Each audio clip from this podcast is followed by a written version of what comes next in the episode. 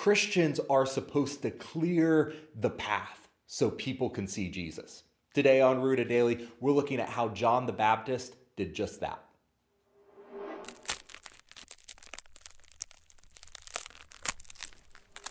Welcome to Rooted Daily, the podcast where in 10 minutes or less each day we root you in the Bible so you can grow with God. I'm Brandon Levy, and last year, uh, my wife and I we bought a house built in 1860 along the old National Road. And as we restored it, we learned about the history of the house and the town and, and the highway.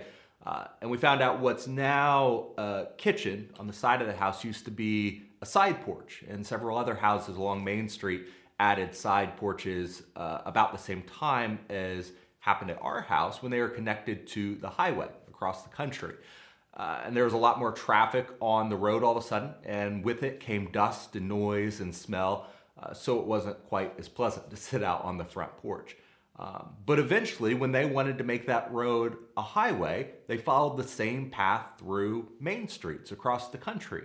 Why? Because the path was already smoothed and prepared. Before the interstates could go in, mountains were demolished and bridges were built, and the path had to be totally smooth and straightened. And we're going to read today from Mark's Gospel.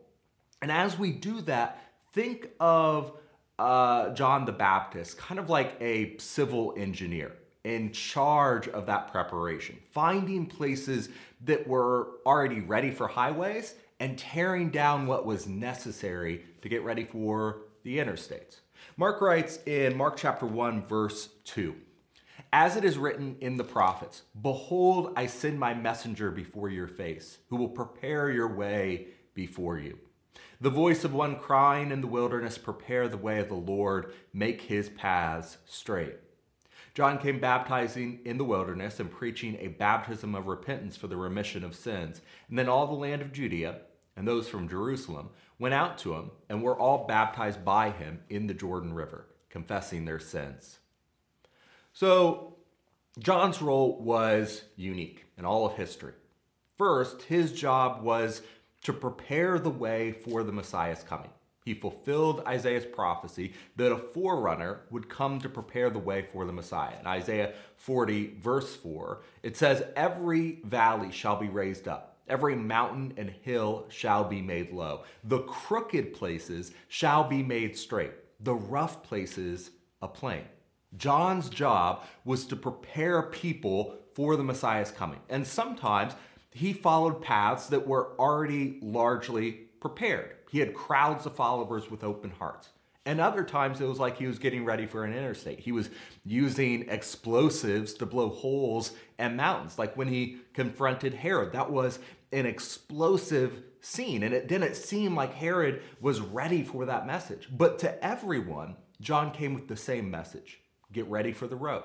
Get ready for Jesus. If they repented of their sins and they centered their lives around God and His will and His word, the coming of the Messiah would be smooth. They'd be ready and primed for some extraordinary shifts in their former ways of thinking when the Messiah came.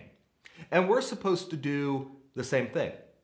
We're supposed to clear the path for people to see Jesus. After all, there was someone who did that for you. There was someone who pointed the way for all of us. It may have been a parent or a good friend or a preacher or a loving Sunday school teacher, but someone helped us find and follow God. And now that we know the Lord, it's our job to carry the good news to others. That's the awesome thing about God's church and how it's structured. All of us who know Jesus should be pointing him out to others. And sometimes that just takes us recognizing where those paths of opportunities are, like main streets through town. They could put a highway there because it was already prepared for that road.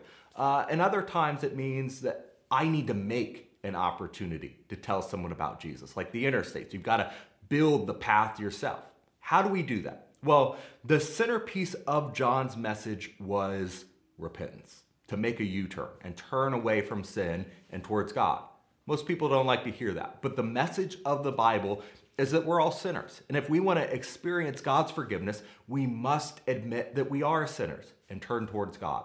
The Bible is through and through a book about repentance, about change. Noah was a preacher of righteousness and he told the people, repent or you're going to drown. And they laughed and they died in their sins. Jonah went to the wicked city of Nineveh and he preached, Repent, or God is going to destroy your city.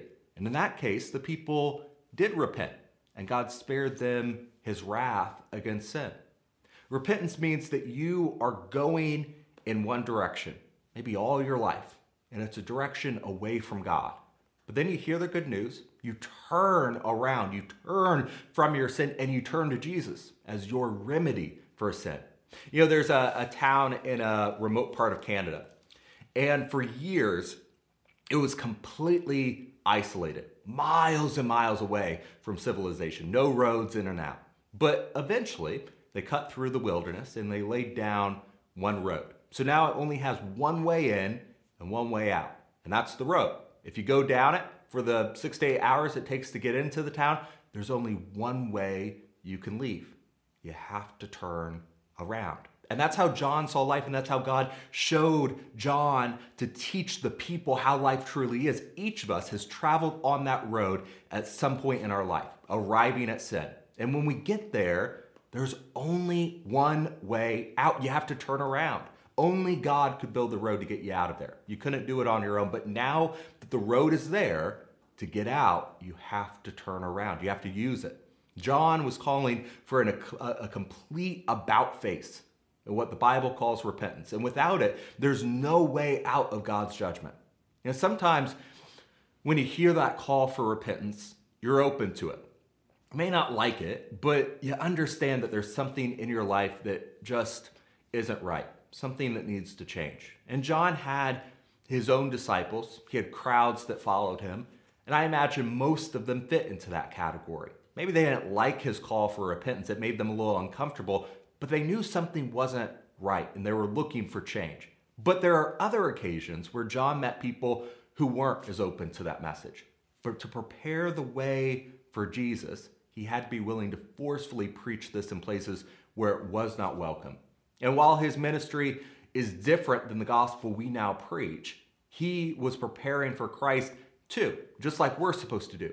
And now that we have the full gospel, there's a lot we can learn from John. John said, Repent and be baptized. And then Peter, whose eyewitness account helped Mark write this, said the same thing on Pentecost Repent and be baptized, every one of you, in the name of Jesus Christ for the forgiveness of your sins, and you will receive the gift of the Holy Spirit.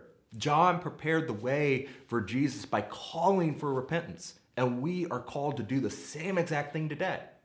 So, are you smoothing the way for others to see Jesus? Are you finding those open paths for highways and boldly clearing the way for interstates for the gospel to flow into this world? There are differences between John's news and the good news we share today, but all of us could learn from his humility, from his determination, and from his boldness.